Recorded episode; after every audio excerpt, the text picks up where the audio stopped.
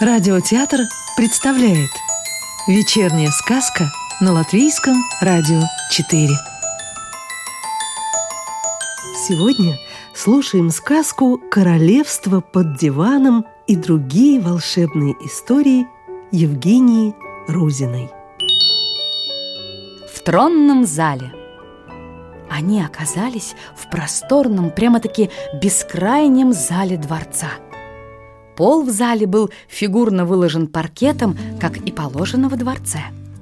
Высоко под потолком светились стрельчатые окна, узкие и заостренные кверху.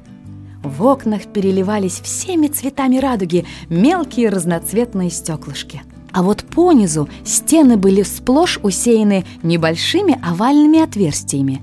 Это были ходы, которые вели в тронный зал из-под всех диванов мира – Подумать только, из-под всех! Над отверстиями красовались таблички. Лизочка оглянулась. Над отверстием, из которого они свалились, было написано «Санкт-Петербург, улица Гвардейская, диван раскладной, темно-синий в мелкий цветочек, порядковый номер 99297». Считать до стольких Лизочка пока и не мечтала – девять, девять, два, девять, семь. Вдруг называла она цифры одну за другой и с уважением думала «Ого, много же их! Наверное, это очень большое число!» Надписи над другими отверстиями Лизочка издали не разобрала, но догадалась, что там наверняка тоже написаны адреса, приметы и номера тех диванов, из-под которых появлялись гости – а гости все появлялись и появлялись, то из одного, то из другого отверстия.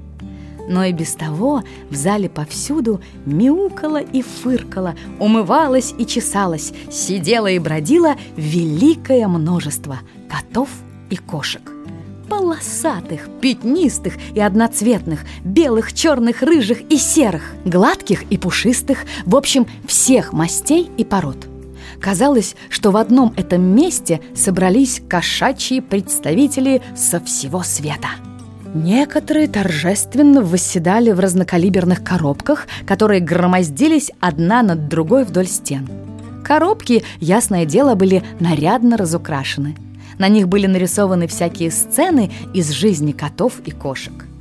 Некоторые гости, кошечки, возлежали на вышитых подушечках, а вокруг шеи у них красовались разноцветные ленточки, завязанные сбоку в пышные банты. Некоторые коты сидели, собравшись в кружок, и вид у них был возбужденный. Они то и дело размахивали лапами и яростно постукивали по полу хвостами.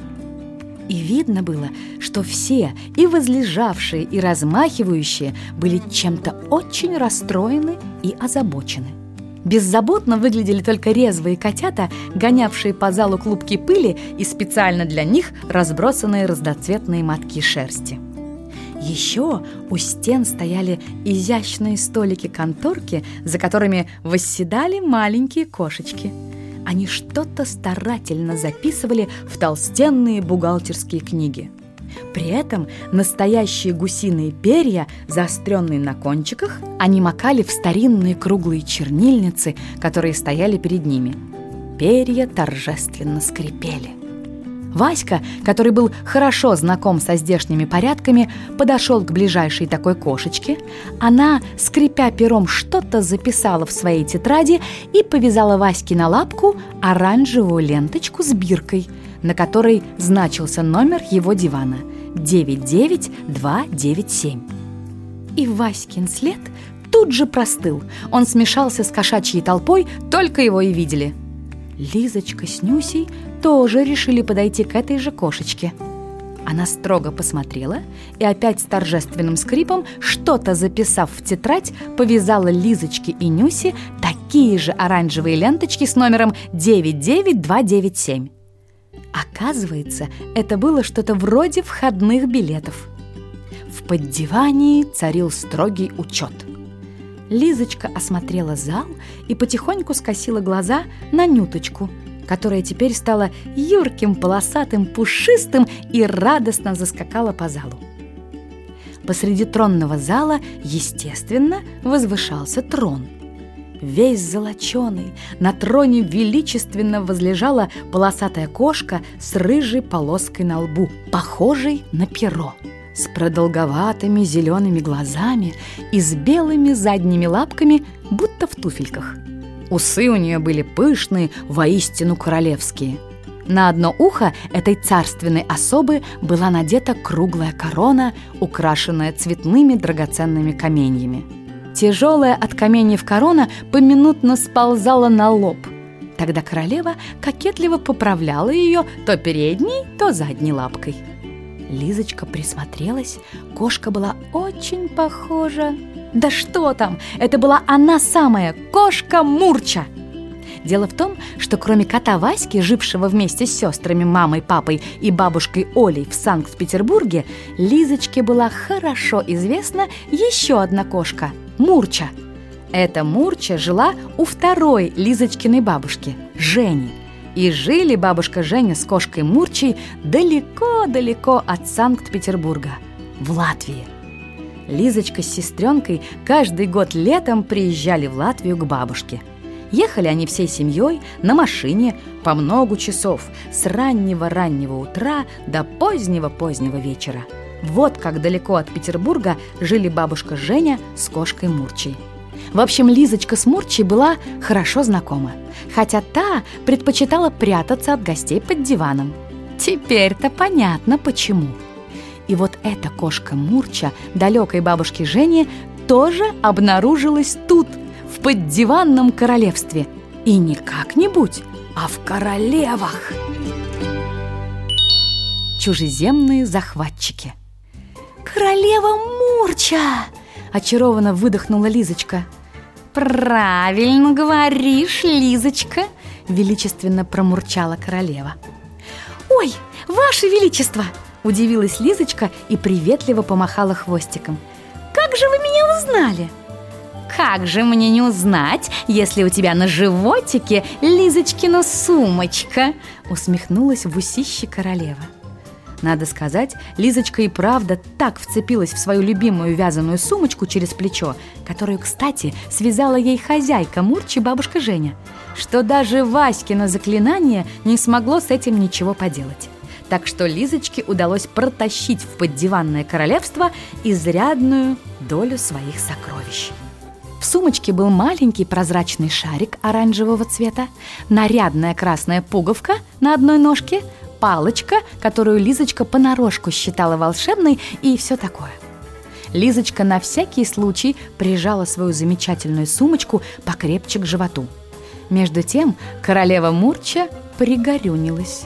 «Да будет тебе известно, Лизочка-кошка, что появилась ты у нас в грустный час», в нашем поддиванном королевстве случилась великая печаль», — поделилась королева общей бедой. На наши чудесные поля кошачьей мяты напали целые полчища краснохвостых закорюк из далекой чужеземной страны кракобяки. Видно было, что королева не на шутку озабочена случившимся, потому что, во-первых, во-вторых, да еще и в-третьих – дома не было его величества короля, который на днях ушел, а вернее удрал, ускакал, улепетнул. На радостях в припрыжку на рыбалку. На радостях, потому что на этот раз королева против рыбалки не возражала. А без него некому было выступить против этих ужасных крокобякских закорюк. Лизочка задумчиво почесала ухо задней лапкой.